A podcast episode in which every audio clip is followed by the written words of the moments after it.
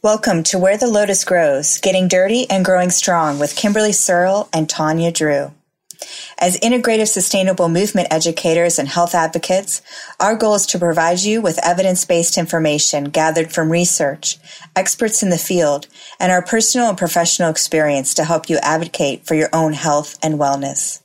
Our mission is to collaboratively navigate the thick muddy waters of life to empower, accept, and cultivate our most authentic selves.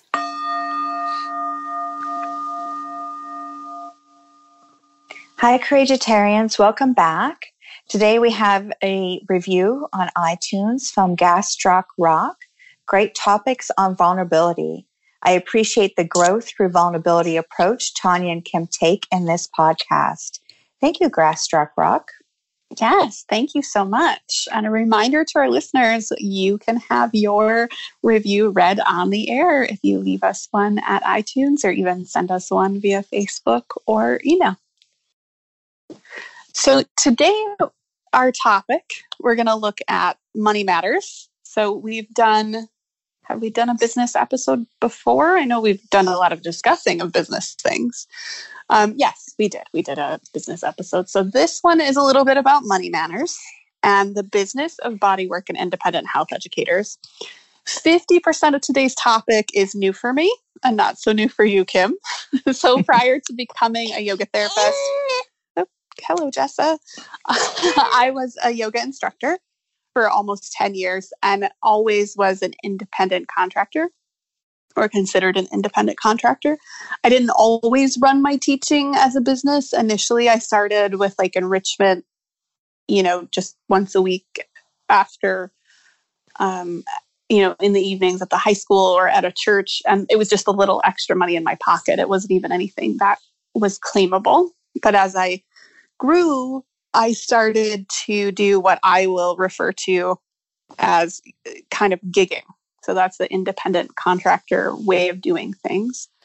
Um, and I progressed into working for different studios and different gyms and kind of traveling around, taking equipment with me and teaching classes wherever I could fit in. So, different studios, different gyms, and uh, kind of traveling all around town, doing kind of piecemealing it all together an hour at a time.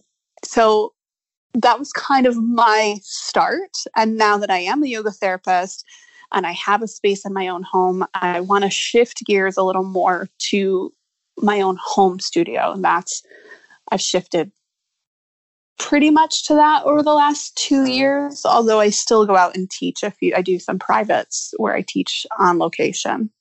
I want to talk to you, Kim, about the ins and outs of owning a brick and mortar studio. But first, I want to back up just a little bit and just take a look at bodywork professions and health education in general. So, for our listeners, uh, maybe you already know, but for those that don't, this often involves uh, teaching, instructing, training, or educating in some form. It can be therapeutic and maybe even spiritual. So, thinking about yoga therapy, massage therapy, personal training, fitness instruction of all types, health educating and speaking of all types. Maybe uh, the spiritual work is like uh, Reiki, uh, chakra, or energy work. You're just basically, you know, body work and health educating professions. Um, and the requirements for these can wide rangely from certificate type to licensure to maybe even an academic degree. So, yoga therapy, Kim and I hold one of the only academic degrees in that field. I'm sure that will be growing. Um, we have a friend, Ola, who's a massage therapist, but I think she got advanced training. Hi, Ola, we love you. We got advanced training uh, in massage therapy. So, I don't know if it's a degree per se, but then that field also requires licensure in our state. Yoga therapy does not. Um, I'm not sure. I think health coach or health education requires licensure, but personal training does not. I need to fact check that for our site. I'll put that up. But um, so there's, and some fields really only require personal experience and practice. So if you've learned or apprenticed with others, then you may open a practice just based on the information that you know and that you have. So it's kind of uh, a wide range of requirements to get here. So back to the gigging or independent contractor, this often includes working for others. So for me, that looked like gyms and studios and sometimes private clients. Uh, I, like I said, it was piecemeal and hourly, and often required my to travel and haul equipment. Uh, tax wise, you're 1099 at the end of the year, so it's your responsibility to keep track of your expenses for tax purposes, so that you can try to even that out and mitigate it. The the studio owner or the gym will give you a 1099 at the end of the year, which just lists the how much you grossed. And then it's your responsibility to work with your accountant or to, if you're really into math and tax code, figure that out for yourself and determine how much tax you owe at the end of the year. It still requires a little bit of more work, but you don't have to worry about, you know, keeping the lights on. You're going from place to place. Um, typically, most requires you to have independent liability insurance. And then for your own peace of mind, the place of practice should probably have some form of insurance as well. Um, there are pros and cons to this type of work versus how Kim and I will discuss it gigging really requires you to have to keep track of a lot more things personally. So you have to keep track of your mileage and your gas and your expenses. But you also, like I said, you don't have to pay any bills as far as, you know, the building. You don't have to worry quite as much about um, the the little minutia of the actual business itself. Usually the business owner handles all of those things. But then you're splitting the profit. So you're either getting paid per student or client or you're getting paid a flat rate that you have to negotiate ahead of time.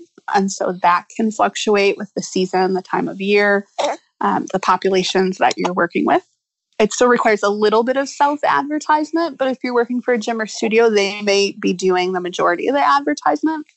Um, student or client retention may be on you, but it may be a less overall expense than if you own the studio yourself.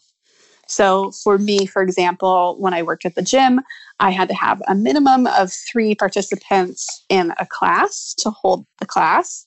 And obviously, it was part of my job to try and increase that but it was not my sole responsibility. The gym did a lot of work to recruit people to class.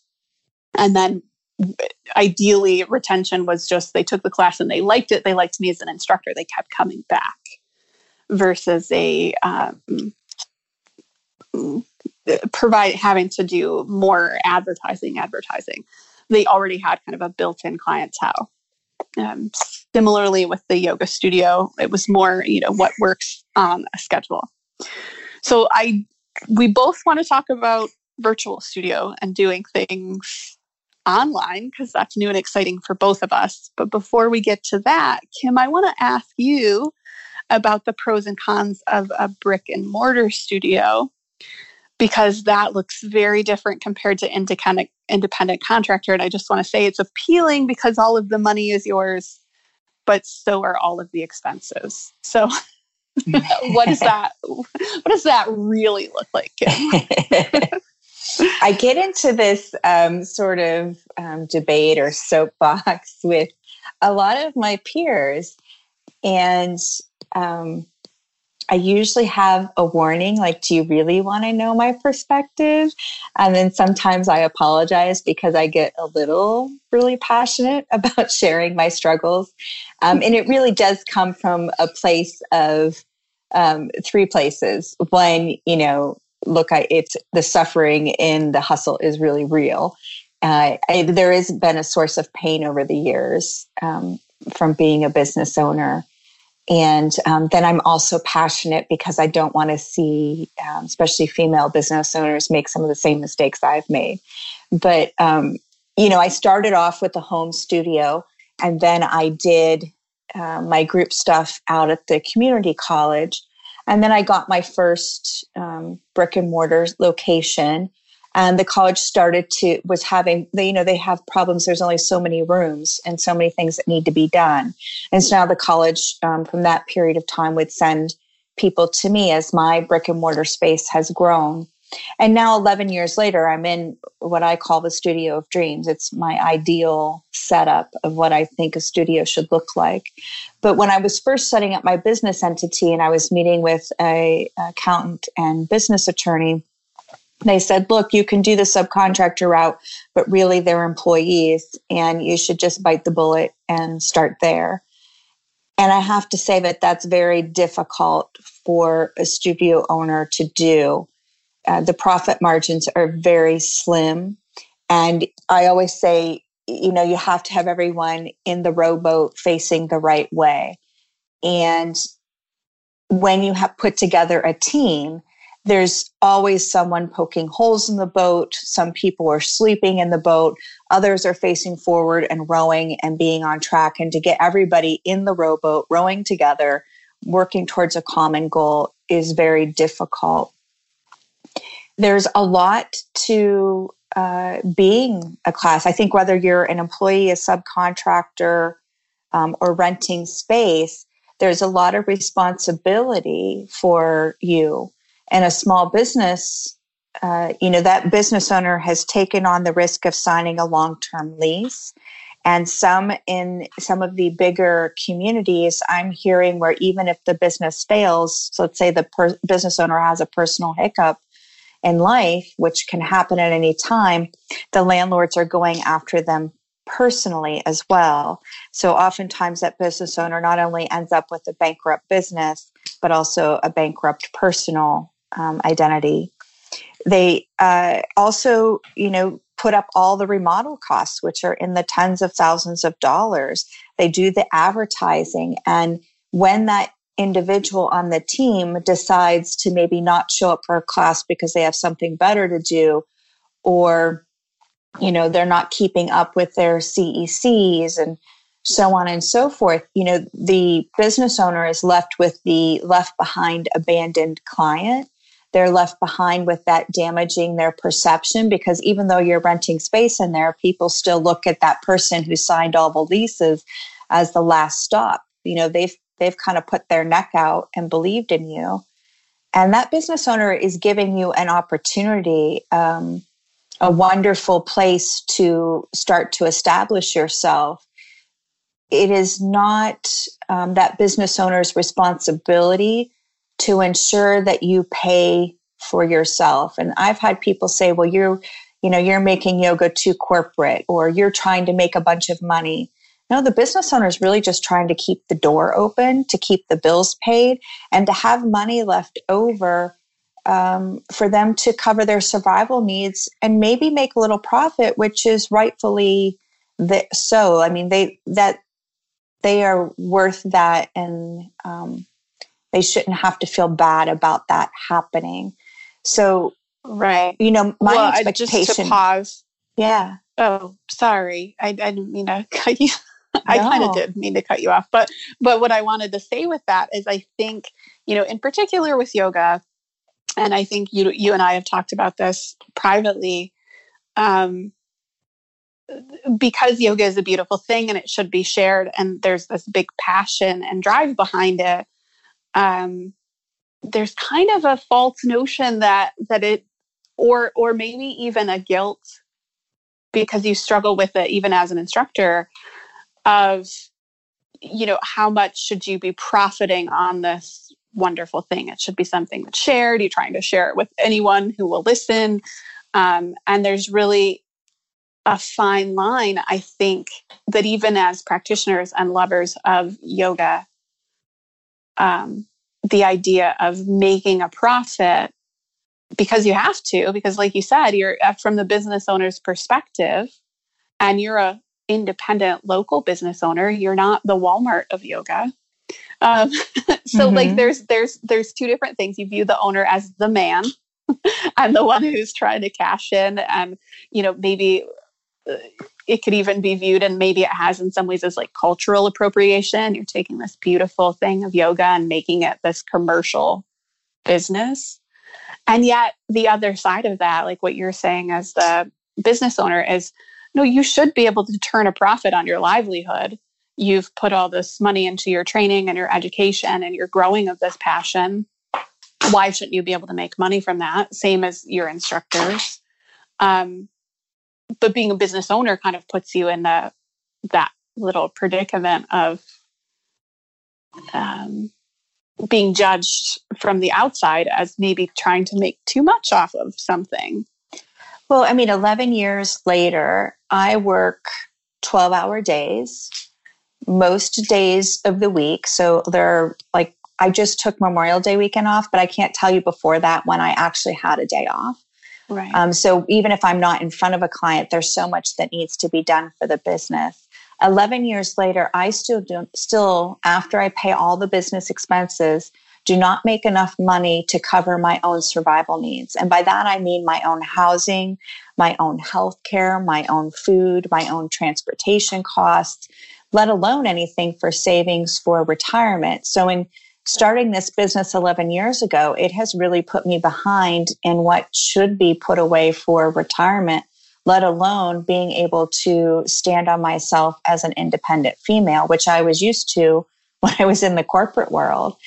Um, and even if I explain that to subcontractors, employees, renters, and I say, you know, all I'm asking is for you to cover your expenses for the hour that you're here, for your salary, for what you need. And I've actually had people come back and, and I said, So you think when I make and I share what I make, that it's okay for me to make less and give that to you because you're not covering what the minimum expectation is? And the answer is yes. And I think that's wrong. Um, you know, it's, it's wrong on many levels. Right. Yeah. Well, essentially, you're paying your employees more than you're you're paying them a living wage, and you, at the end of the day, once all the bills are paid, are not making a living wage yourself. So you're actually making less than your employees because you're the owner. yeah, and you know, here's a couple things that are on my part. You know, when I started the business, like shortly thereafter, the bubble burst. Mm.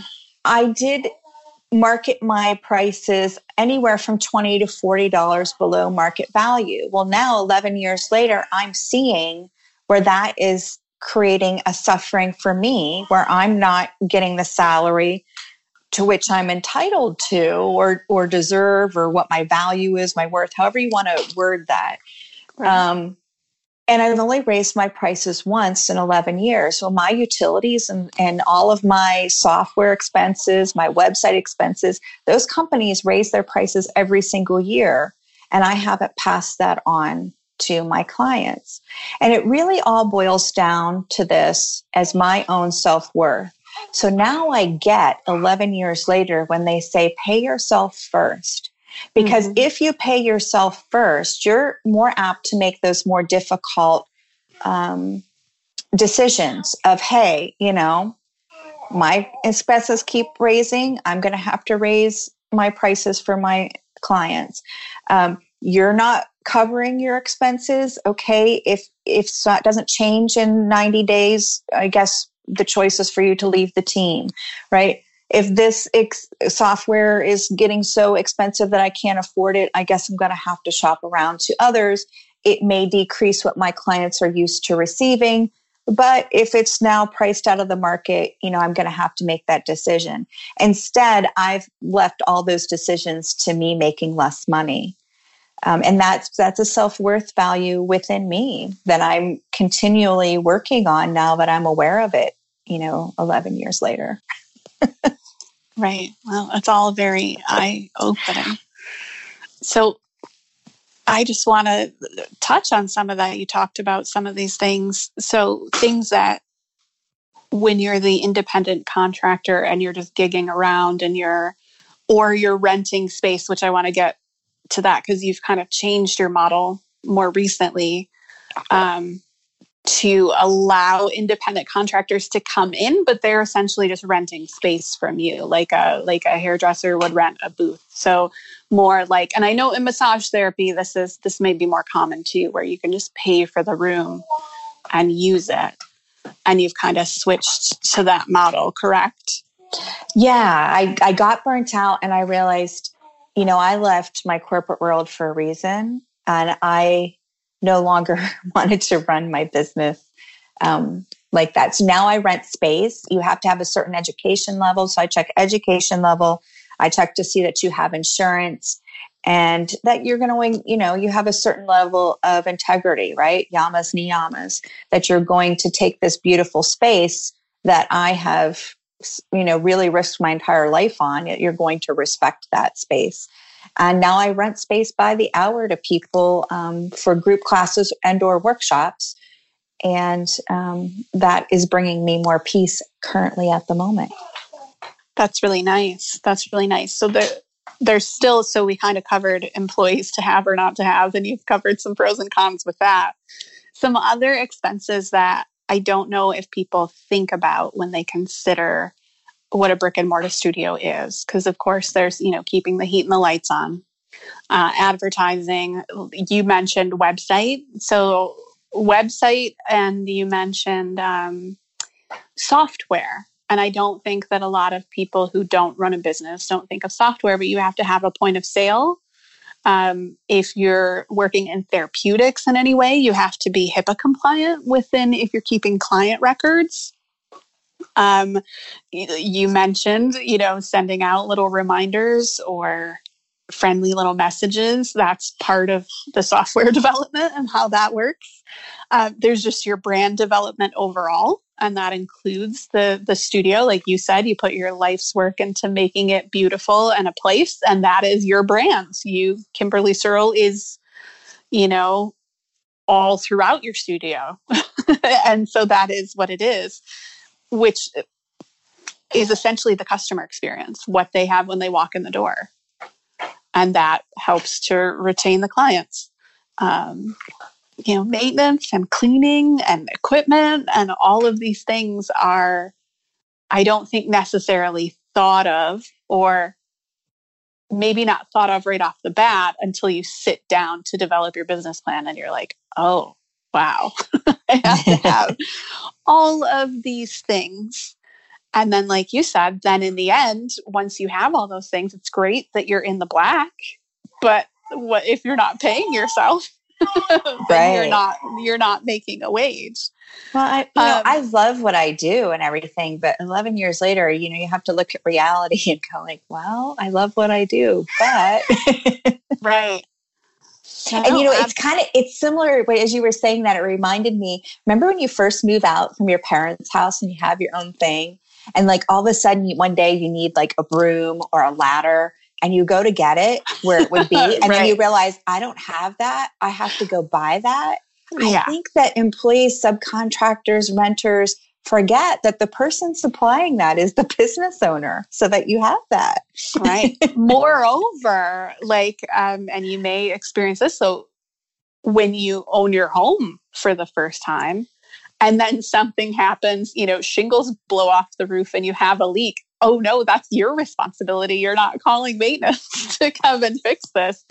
It's kind of that, oh, oh, it's all on me now, huh? I have to be the one to, you know, whatever it is, do yeah. do the do the dirty work and and take care of all of that. So I, I mentioned it earlier, but expanding our horizons, we both hope to expand our business virtually and this is just throwing a couple of ideas out there because we've both used digital media to receive instruction. Um, but I don't think either one of us have done instruction. I mean, I've recorded things for people, but I've never actually done a session or worked with a client digitally yet. Have you? I have. So okay. when I first started the business, I used to do webinars all the time, and those were oh, popular. Oh, okay, right, um, right. And now I do Skype sessions for yoga therapy with clients that either are traveling and need to get a session in. Um, maybe they've gone home for a sick parent, and or they have a disease condition that can't get them here, or they're too okay. far away. So right. I have been playing around with that in the last um, probably I don't know maybe 18 months. So it's okay. fairly new for me to do the face to face portion where I've been doing the audio webinar thing for a while. Okay. Similarly, this is something that I want to add to my repertoire. And again, then it ends up being, um, you know, there's software and learning the ins and outs, even of Skype, right? We're, mm-hmm. we're talking via Skype right now. Um, the ins and outs, kind of learning what you have to do and how you have to do, and the different options because there's Skype, there's Zoom, there's a couple different.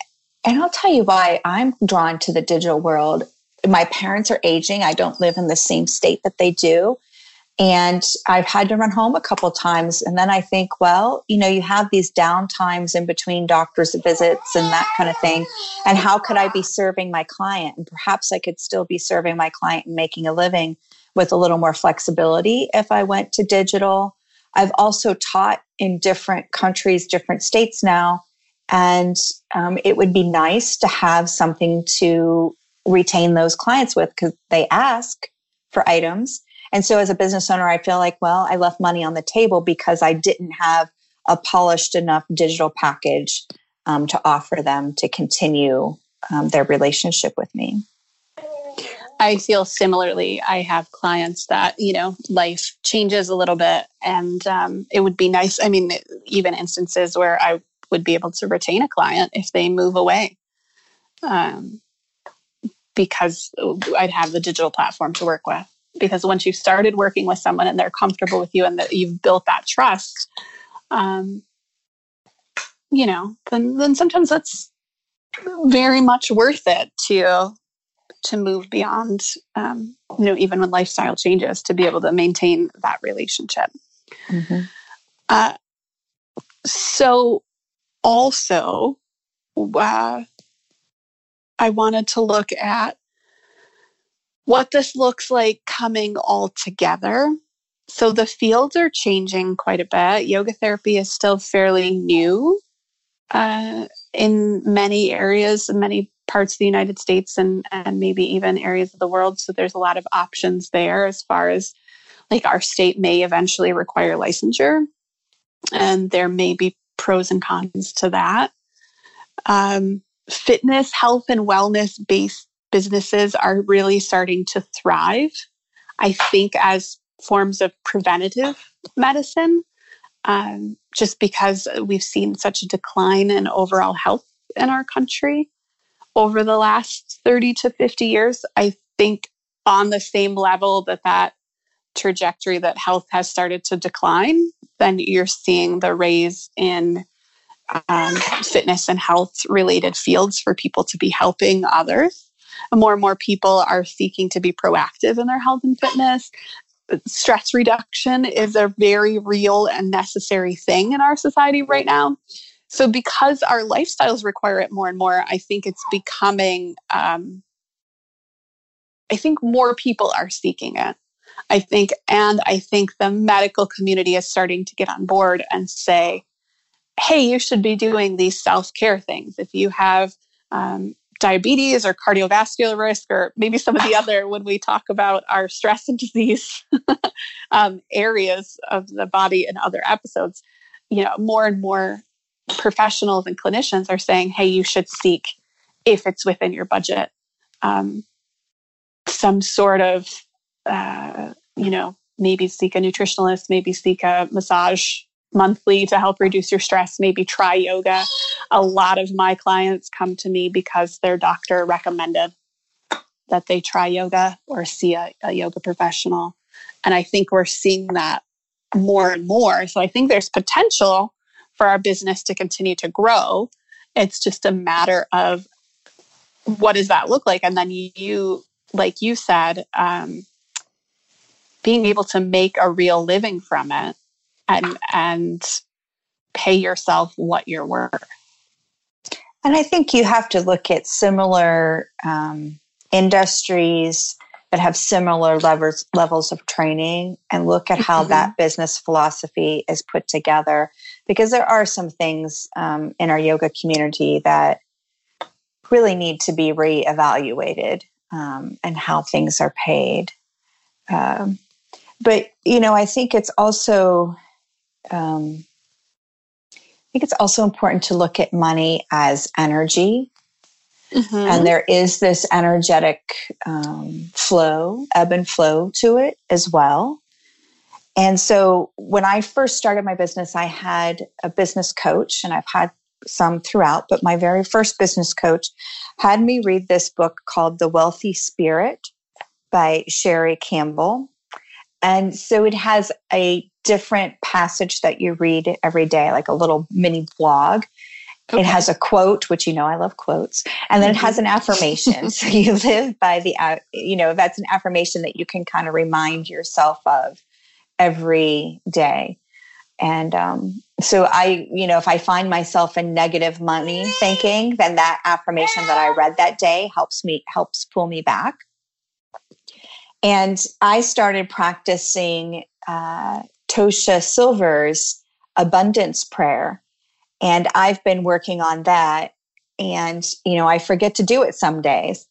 so then I'm like, I got to start back again uh, and do it. But she has an abundance um, change me prayer. And she even has a workshop that she teaches based on her book, um, It's Not Your Money and How to Live Fully from Divine uh, Abundance.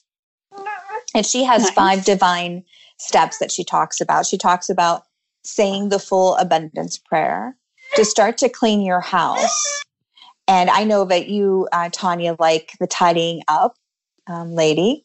Uh, then stop complaining about dollars.